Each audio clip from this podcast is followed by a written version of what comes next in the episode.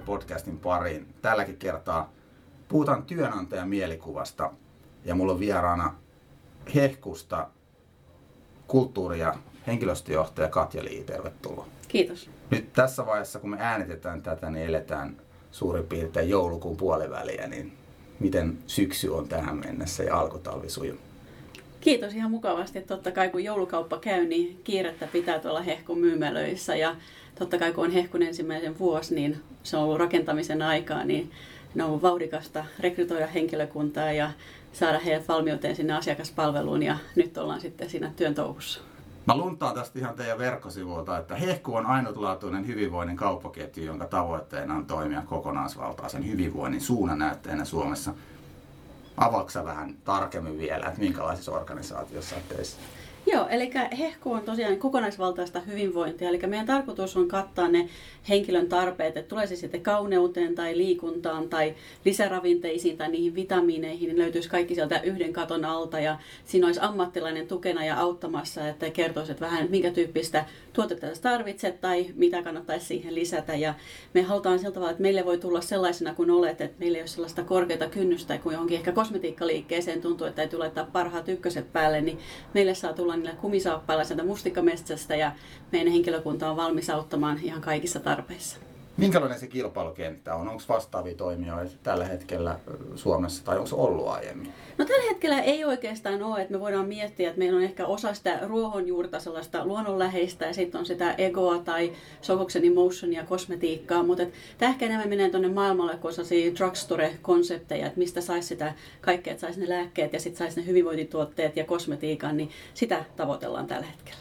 Monta myymälää teillä on tällä hetkellä? Tällä hetkellä meillä on 19 myymälää ja verkkokauppa. Tuore yritys vuoden 2018 alusta. Toimii. Kyllä, eli ensimmäiset myymälät avattiin tuossa tammikuun lopussa ja verkkokauppa aukesi myös samaan aikaan. Eli reippalla tahdilla on avattu useampi myymälä.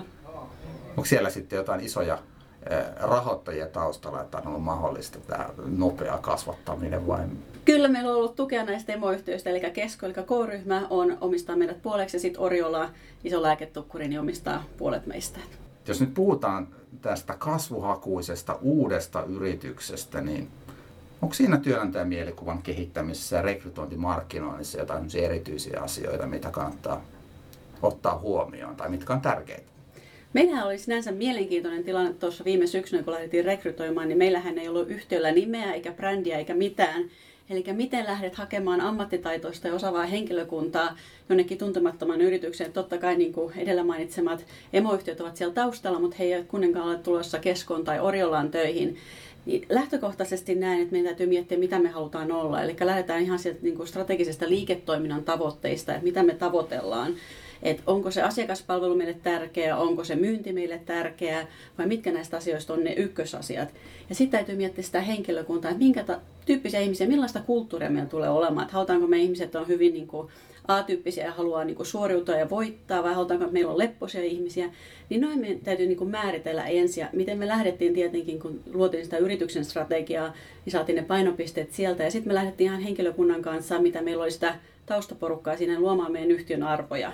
Ja mietittiin, että minkälaiset arvot meidän yhtiössä tulee olemaan ja minkälaista henkilökuntaa me halutaan. Ja se oli oikeastaan se pohja siihen rekrytointiin, että minkälaista henkilökuntaa sitten lähdetään rekrytoimaan.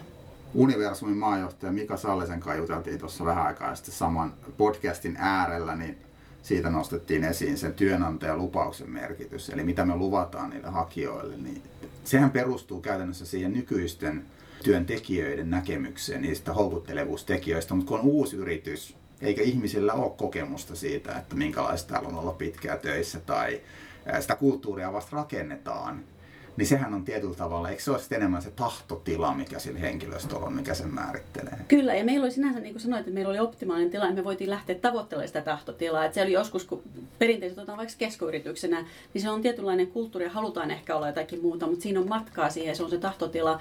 Mutta meillä oli sinänsä, että me määriteltiin, mikä se tahtotila on, ja haetaan henkilöstöä, ketä haluaa saavuttaa sen tahtotilan. Esimerkiksi yksi on niin kuin avoin kulttuuri, eli viestinnällisesti niin haluttiin yhdistää, että se toimisto ja kenttä on mahdollisimman lähinnä toisiaan. Että jos meillä on myymälä jossakin Kuopiossa tai Oulussa, niin he kokee, että he pystyvät laittamaan meille viestiä Espoossa ihan niin kuin nopeasti. Ja siinä me hyödynnettiin teknologiaa, eli meidän niin kuin se viestintä siellä kentän ja toimiston välillä on tosi, tosi ketterää ja avointa. Onko se vähittäiskaupan puolella niin ylipäätään ongelma ollut sitten niin sen toimiston ja se ydinporukan ja sitten sen kentän myymäläverkoston välinen kommunikaatio? No mä uskon, että jos kysytään keneltä tahalta kaupan alan toimijoilta, niin he eivät halua, että se on näin. Mutta itse olen ollut kaupan nyt viimeiset 15 vuotta, niin ikävä kyllä se useasti, meille tulee niitä hienoja konsepteja siellä toimistolla, mitä me kehitellään ihan niin kuin loppuun saakka. Ja sitten kun me viedään sinne kenttään, niin sieltä tulee kommenttia, että eihän tämä tule millään toimimaan. Et me haluttiin välttää noin sudenkuopat ja tehdä niin kuin yhdessä sitä, sen kentän henkilöstön kanssa, eikä kehitellä siellä ehkä norsulluutornissa niitä hyviä briljantteja ideoita, mitä ei sitten voida laittaa käytäntöön. Kerroit, että tahtotila määriteltiin osana sitä strategian määrittelyä ja sitten haluttiin ihmisiä, jotka, jotka jakaa sen saman tahtotilan teidän kanssa. Kyllä. No miten sitten se kohderyhmän määrittely, eli nämä, nämä erilaiset kandidaattipersonat tai profiilit, niin, niin minkälaisia lopputuloksia niiden osalta päädyitte? No, yksi, mikä me lähdettiin, mä uskon vahva esimiestyöhön, niin mä uskon, että jos on hyvä esimies, niin se vetää sen tiimin aika pitkälle, niin me lähdettiin rekrytoimaan meidän myymäläpäällikköjä, ja me haettiin sellaisia ennakkoluulottomia, rohkeita, jotka pystyy kummin ketjuohjatussa organisaatiossa niin kuin seuraamaan niitä ohjeita, mutta et heillä on tietynlainen vapaus myös luoda sitä omaa, ja sitten, että he antaa sille henkilökunnalle sen rohkeuden vastuun myös palvella sitä asiakasta, niin se oli ehkä se meidän lähtökohta niin myymäläpäälliköille miten he ottivat vastaan tämmöisen uuden organisaation? Se oli, se oli oikeastaan mielenkiintoista, että jos niin kuin sanoin tuossa lähdettiin rekrytoimaan ilman nimeä tai brändiä, saatiin yli tuhat työhakemusta siihen ensimmäiseen satsiin, eli kiinnostus oli kova. Ja mä uskon, että osa on sitä hyvinvointitrendiä, mikä tällä hetkellä on, että ihmiset on kiinnostunut tästä konseptista ja näkee, että se on sellainen tulevaisuuden asia. Se oli tietenkin yksi asia, mikä oli meidän puolella. Ja sitten kun lähdettiin ihan haastattelemaan ja kyselemään ihmisiltä, niin monenlaisia, me otettiin myös kokeneita myymäläpäälliköitä, eli ei ollut ketään niin, kuin niin sanottua tuoretta koulusta, koulun penkiltä, niin heillä oli paljon sellaista, mitä he oli kokenut, että kun he voisivat vähän muuttaa tällä hetkellä heidän organisaatiossaan, niin he pääsevät vielä paremmin tuloksiin. Niin mä uskon, että tämä meidän, meidän konsepti oli ehkä vastaus just siihen, että tehdään sitä ketjuohjattua, mutta annetaan tietynlaisia vapauksia sitten sinne yksilöille ja eri myymälöille tehdä. Niin se innostus oli kyllä kova ja on edelleenkin. että et, et kävin itse tuossa Koivukylän myymälässä, missä meillä on verkkokaupan keräily eilen. Olin siellä keräilemässä verkkokaupan tilauksia ja näin kun se henkilökunta, he näki, että siellä on tyhjä pöytä, mistä puuttuu tavaraa, niin se oli yksi sekunti ja se oli täynnä tavaraa. Että et he on kyllä niin omistautunut siihen asiakaskokemukseen. Ja se oli mun mielestä lähtökohtaisesti se, että niin kuin me kaikki kaupalla tiedetään, että jos se asiakas ei sitä tuotetta osta, niin meillä ei ole töitä. Niin se on se, mikä sitä ajaa sitä päivittäistä tekemistä. Kuinka tärkeä se on se, että on kiinnostunut aidosti näistä hyvinvointiasioista, vai onko tärkeämpi se, että kun kyky myydä ja asiakaspalvella, miten sen balanssin niin kuin löytää, ettei tule vaan, että mä oon hyvinvointiintoilija, mutta sitten mä en sovikaan esimerkiksi asiakaspalvelutyöhön. Oikein hyvä kysymys. Ja me todellakin, me lähdettiin, niin kuin mä sanoin, että ihmiset oli innostunut siitä hyvinvointikonseptista, mutta kun haastateltiin me myös tehtiin niin sanottuja testejä verkossa. Me testattiin sitä asiakaspalvelukyvykkyyttä ja myyntikyvykkyyttä. Ja totta kai kun ollaan myyntiorganisaatio, niin e- emme halunnut ketään henkilöä meille, kenen mielestä on tosi kiva olla meillä töissä, mutta ei pääse niihin myyntitavoitteisiin. Eli haettiin myynnillisesti suuntautuneita ihmisiä. Mä näen, että, että se on niin kuin kumpikin on tärkeää. Ja missä me ollaan onnistuttu, mitä mietin silloin, kun miettii sitä asiakaspalvelua, koska jos verrataan Suomeen esimerkiksi Yhdysvaltoihin, niin jos on siellä matkustelu, niin se asiakaspalvelu siellä myymälässä, se on ehkä suomalaisilla aika tuputtaa. Mutta sitten taas toisaalta suomalainen, kun menee erikoisliikkeeseen, niin voi olla aika sellaista niin toista ääripäätä, eli tarvitsisi sitä pientä tukea ehkä siihen jonkun sävyn löytämiseen, eikä myyjää löydy mistään tai niitä saa lyhyitä vastauksia. Niin haluttiin sillä tavalla, että se myyjä on niin valmis palvelemaan sitä asiakasta, kun asiakas sitä haluaa, ja mikäli hän haluaa, että jätetään rauhaa, niin sitten jätetään rauhaa. Eli sellaista kykyä niin kuin lukea sitä asiakasta, mutta hyvin myynnillistä otetta siihen tekemiseen. Jos palataan vielä siihen niin kuin suunnitteluvaiheeseen, niin teitte sitä strategiaa ja määrittelitte, että mitä te haluatte olla ja minkälaisia ihmisiä te haluatte tavoitella, niin miten ihmeessä te sitten teitte sen tuhannen, tuhannen työnhakijan ison rypistyksen siinä? Hyvä, hyvä kysymys. Se oli varmasti niin kuin hyvin kirjoitettu työpaikka-ilmoitus, toivon näin. Eli siihen me just luotiin ehkä niitä ennakko niin olettamia tai toiveita. Eli me haettiin niitä ihmisiä, ketä on intohimoisia hyvinvoinnista. Me haettiin ihmisiä, ketä on intohimoisia myynnistä, ketä haluaa vaikuttaa siihen oman tekemiseen. Ja myös niitä, kenellä on sitä rohkeutta vähän hypätä sinne tuntemattomaan, koska me myös tarvittiin niitä ihmisiä, ketkä ei välttämättä tarvitse kaikkia ohjeita, kun päivänä yksi, kun avattiin myymään, että meillä ei varmastikaan ollut tätä kaikkea ohjeistusta. Eli nämä niitä ihmisiä, ketä pystyy niin navigoimaan vähän myös sellaisessa epämääräisessä. Ja myös se on sellainen, ehkä joillekin ihmisillä on se muutos ja se epämääräisyys on se, mistä niitä saa siitä kiksejä ja nauttii siitä työskentelystä, kaikki ei tuu annettuna. Niin ehkä sellainen persona, sitten se, kun luki sitä meidän työpaikkailmastoa saatiin, niin koska muuten meillä ei periaatteessa ollut mitään kanavaa, mistä me oltaisiin meistä puhuttu. Näiden kandidaattien kanssa, kun kävitte myöhemmin läpi niitä, niin oliko heille syntynyt realistinen kuva sitten sen työpaikkailmoituksen perusteella siitä, että mikä tuleman pitää? Uskoisin kyllä, joo. Ja toinen, mikä mä nyt mietin just tässä, mä rupesin pohtimaan, kun sanoin, että juteltiin kandidaatteja, niin totta kai me mietittiin sitä rekrytointiprosessia ja käytiin sitä myös silloin myymäläpäällikköjen ja palkatun henkilökunnan kanssa läpi, niin he sanoivat, että myös se, että, että he saivat sen henkilökohtaisen kosketuksen meihin. Eli meitä oli pieni porukka, eli myyntitiimi ja HR, ja me matkustettiin ympäri Suomen. Eli me mentiin paikkakunnille ja haastateltiin ja kerrottiin meidän yrityksestä, eli me otettiin siihen aika paljon aikaa. Niin mä uskon, että se on ehkä sitten varmaan se, mikä on myös kantanut sitä hedelmää, että ihmiset on sitten loppupeleissä tullut meille töihin. Tämä on siinä mielessä mielenkiintoinen, kun teillä kuitenkaan ei niitä kanavia kauheasti vielä ollut tässä vaiheessa, eikä hirveästi edes sitä dataa, mitä pystyy näyttämään. Niin jokainen kohtaaminen on ihan älyttömän tärkeä siinä alkuvaiheessa? Eh. Kaikki pitää mennä ihan viimeisen päälle. Ehdottomasti. Ja niin kuin me tiedetään, että verkostot on aina, että kun joku kuulee jostakin, niin kyllä meilläkin oli useampi henkilö, että he kuulivat, että jonkun siskon kaiman sisaren tytär oli tällaisen nähnyt ja sitten he menivät ja lukivat sen ja halusivat mukaan. Että, että kyllähän se sana kiirii sillä tavalla, että yksi ihminen löytää se ja kertoo myös muille. Ja sitten varsinkin, jos oli meidän kanssa päässyt keskustelemaan, niin pääsi jakamaan sit sitä ilosanomaa, mitä me päästiin siellä haastatteluissa kertomaan.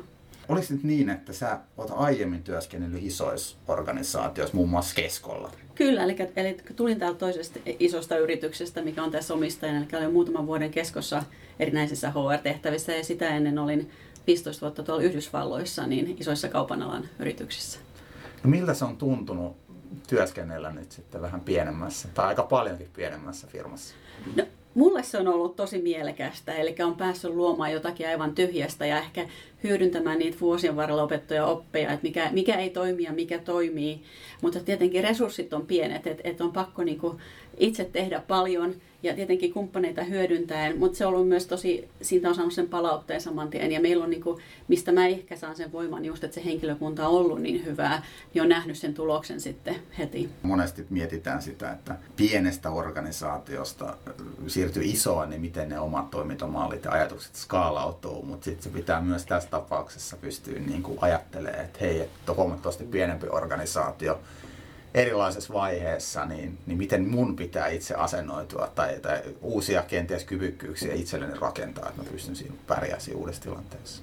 Kyllä, mä sanoin, että tuossa toimiston porukasta, että osahan meillä tuli Oriolasta ja osa tuli Keskolta, sitten taas tuon toimiston porukkaa ja osa tuli ihan talojen ulkopuolella, niin sanon, että kyllä meillä sielläkin on ollut haasteita, että varsinkin jos on ollut pitkän linjan toisen omistajayhtiön palveluksessa, niin onhan se ollut aika iso hyppy sitten siihen, kun pitää kaikki itse tehdä ja miettiä ehkä vähän niin kuin taloudellisemmin niitä toimintatapoja, niin ei, ei se ihan niin kuin sille, sille tie ole ollut, että kyllä meillä pieniä, pieniä haasteita sielläkin on ollut.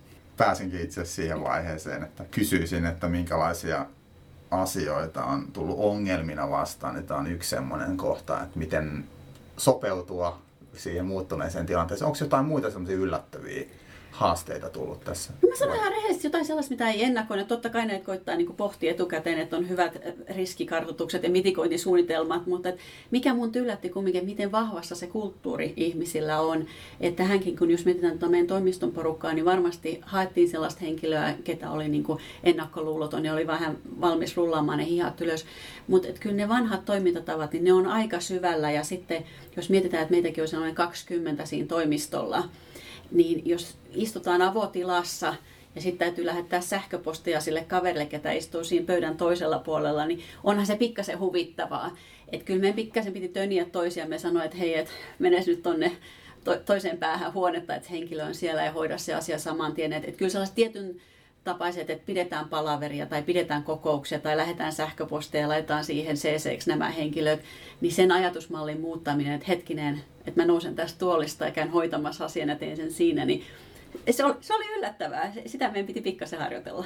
Jokainen on entisten kulttuuriensa tuote, että ei se lähde hetkessä se jälki ihmisestä pois. Kyllä, kyllä. Se mua kiinnostaa vielä, kun pienet resurssit, sehän on pienessä uudessa organisaatiossa tyypillinen, niin miten sä osaat päättää tai et osannut päättää, että mitkä asiat sä teet itse, missä asioissa sä käytät ulkopuolisia kumppaneita? Mä oon varmaan niin kuin henkilökohtaisesti niin kuin HRn kohdalla lähtenyt ihan siitä niin kuin osaamisesta, että sen minkä mä tiedän, että mä osaan, niin on se sitten pientä hommaa tai isoa hommaa, niin mä teen sen, koska mä tiedän, että mä pystyn sen tekemään hyvin ja nopeasti. Ja sitten taas joissakin asioissa, missä mulla ehkä sitä substanssiosaamista ole, niin se kannattaa totta kai ostaa ulkopuolelle, koska se oppimiskäyrä siihen sitten taas olisi liian pitkä ja me mennään vauhdilla eteenpäin, niin se on tehokkaampaa ostaa jostakin ulkopuolelta. Mutta kyllä me tuohon rekrytointiinkin, niin meillä oli siihenkin kumppani isolla eurosetelillä, niin tota, otin sen riskin ja mietin sitä kyllä monta iltaa, oli unettomia öitä, että onko tehnyt oikein päätöksen, mutta tota, niin kuin sanoin, saatiin tuhat hakemusta, niin mä uskon, että se oli se, oli se oikea päätös meille. Aivan varmasti näin. Tota, nyt jos mietitään näitä muita organisaatioita, jotka on tällä hetkellä samassa tilanteessa, kenties firma just perustettu tai firma kenties siirtynyt uuteen vaiheeseen, missä pitää tehdä kokonaan uusia juttuja, niin minkälaisia vinkkejä sä haluaisit jakaa muillekin? Joo, no ehkä, ehkä se mun mielestä se, niin kuin, mitä me puhutaan niin kuin tahtotilasta, mutta jos on ihan uusi yritys, niin mitä, mitä me halutaan olla ja mitä me tullaan olemaan. Et musta se on hirveän tärkeää, koska sit, jos se porukka, ketä sinä siinä suunnittelee, niin ei ole sitoutunut siihen yhteiseen päämäärään, niin sitten ei sitä pystytäkään saavuttamaan. Mutta jos sillä pienellä porukalla pystytään jo luomaan, että, että tätä me halutaan olla. Ja mä sanon, että se ei ole aina sama vastaus, niin kuin, se voi olla ihan eri vastaus eri organisaatiot. Halutaanko olla avoimia tai halutaanko olla ketteriä tai halutaanko toimia niin tai näin, niin, niin määriteltäisiin niitä niin kuin mahdollisimman paljon sellaisella niin kuin ajatustasolla. Että en, en näe, että täytyy kirjata mitään niin kuin kirjasta siinä hyvässä, mutta että ollaan niin kuin linjassa, että näin meillä toimitaan. Niin se on paljon he, helpompi lähteä rakentamaan sitä koko organisaatiota, koska sitten ne ihmiset, ketä tulee sinne, niin heille sanotaan, että meillä on tämmöinen organisaatio. Ja sitten kun he tulee paikan päälle ja he katsoo ja juttelee parin tyypin kanssa ja se ei olekaan se, niin sitten me aletaan mennä siihen just, että meillä alkaa tulla jo sitä historian taakkaa hirveän äkkiä. Niin mä näkisin, että jos meillä on niin yhteinen suunta, jo siinä lähtökohtaisesti. Ja toinen, mihin mä, mä uskon, mä oon aina tullut hyvin arvojohdetuista organisaatioista, niin joillekin ne on ehkä ne arvot vielä se seinätaulu, mutta mä näen, että jos organisaatiolla on arvot ja niiden mukaan eletään, niin se ohjaa sitä toimintaa aika paljon. Et mä aina mietin sitä, että jos mulla on se henkilö siellä kassalla ja siinä on asiakas häntä vastapäin ja siinä tulee dilemma, mitä missään ohjekirjassa se ei löydy, niin jos hän tukeutuu niihin meidän arvoihin ja toimii niiden arvojen mukaisesti, niin mä uskon, että kellään ei voi olla sanomista siihen, miten hän on sen asiansa hoitanut. Niin mä uskon, että sen arvojen määrittely heti siinä yrityksen alussa niin voi olla semmoinen tärkeä asia. Joo, ja se on tärkeää, että siellä on yhteinen arvopohja, koska se mahdollistaa sen, että ne ihmiset sinänsä voi olla erilaisia. Kyllä. Että ei tarvi rekrytoida itsemme kopioita tai samannäköisiä ja ihan tismalleen samalla tavalla työskenteleviä ihmisiä, jos siellä on joku se ydin kuitenkin, mikä ihmisiä yhdistää. On toi hyvä pointti. Me käytiin just kun pidettiin perehdytystä, me tuotiin koko meidän henkilökunta silloin aluksi tuonne meidän Espoon toimistolle ja perehdytettiin heidät meidän arvoihin ja strategian, visioon ja mission ja kaikkea, mitä näitä yritykseltä kuuluu löytyäkin niin, niin siinä esimerkiksi yksi meidän arvo on niin kuin rohkea kehittyminen. Niin sehän voi tarkoittaa mulle aivan eri kuin se tarkoittaa sulle. Että jollekin se on, että uskaltaa sanoa sen yhden sanan ja toiselle se on, että hyppää benji-hypyn. Niin, niin missä me mennään, mutta se just, että, mitä, että se on se, että se pohja on se sama.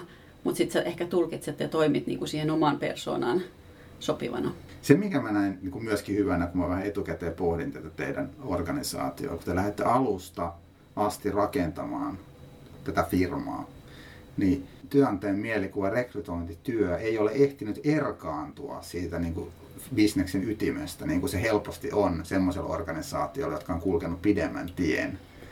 Ja, ja se, niin kuin mä uskon, että se on niin kuin tosi, tosi vahva niin kuin assetti teille. Miten se itse näet? Oikein asian, asian naulaan kyllä mä sanon, että esimerkiksi kun puhuin niistä strategisista liiketoimintatavoitteista, niin meillähän on äh, paras asiakaskokemus on yksi meidän liiketoimintatavoite, mutta sitä ennen on paras työntekijäkokemus. Niin koska meillä on liiketoiminnallisesti johtoryhmässä hallituksessa, se on jo laitettu sinne, niin mä uskon, että sen takia se pysyy niin kuin siinä arjessa mukana, eikä se ole se erillinen HR-toiminto tai jonkun muun, muun asian tekeminen, vaan se on, se on siinä mukana joka päivä. Kaikki pitää lähteä sieltä sisältä, mitä ne saa liimata päälle ja kannattaa nähdä uutenakin työnantajana niin tämän työnantajabrändin rakentamisen mahdollisuudet positiivisena juttuna, eikä niinkään pelottavana, vai mitä mieltä olet? Kyllä, ja mä sanon sen, että, että musta kaikista parhain palaute, mitä meillä on tullut, on totta kai meidän asiakaspalaute, mitä mä luen päivittäin. Niin siellä, se on uskomaton määrä, miten jopa suomalaiset uskaltavat antaa sitä positiivista palautetta, miten he kokevat meidän henkilökunnan, se asiakkaan palvelun siellä myymälöissä. Että se on niin kuin jatkuvasti positiivista. Ja sitten toinen on, meillä on ihana meidän myymäläpäälliköt kertoo, kun he tulee viereisistä liikkeistä, tulee henkilökuntaa kysymään, että heti kun teille avautuu paikka, niin he tulee meille töihin. Eli mä uskon, että se niin kuin elää siellä kentässä, mitä me on toivottu, ja hehän tekee sen eläväksi siellä niin kuin sen henkilökunnan kesken, niin tota, se on musta aivan mahtavaa. Te annatte sopivan ja, ja oikeanlaisen mielikuvan siitä, että minkälainen työpaikka on kyseessä ja teille hakeutuu oikeanlaisia ihmisiä oikeista syistä, niin tämä on varmaan se lopputulos. Kyllä. Kiitos Katja vierailusta ja kiitoksia kaikille kuulijoille.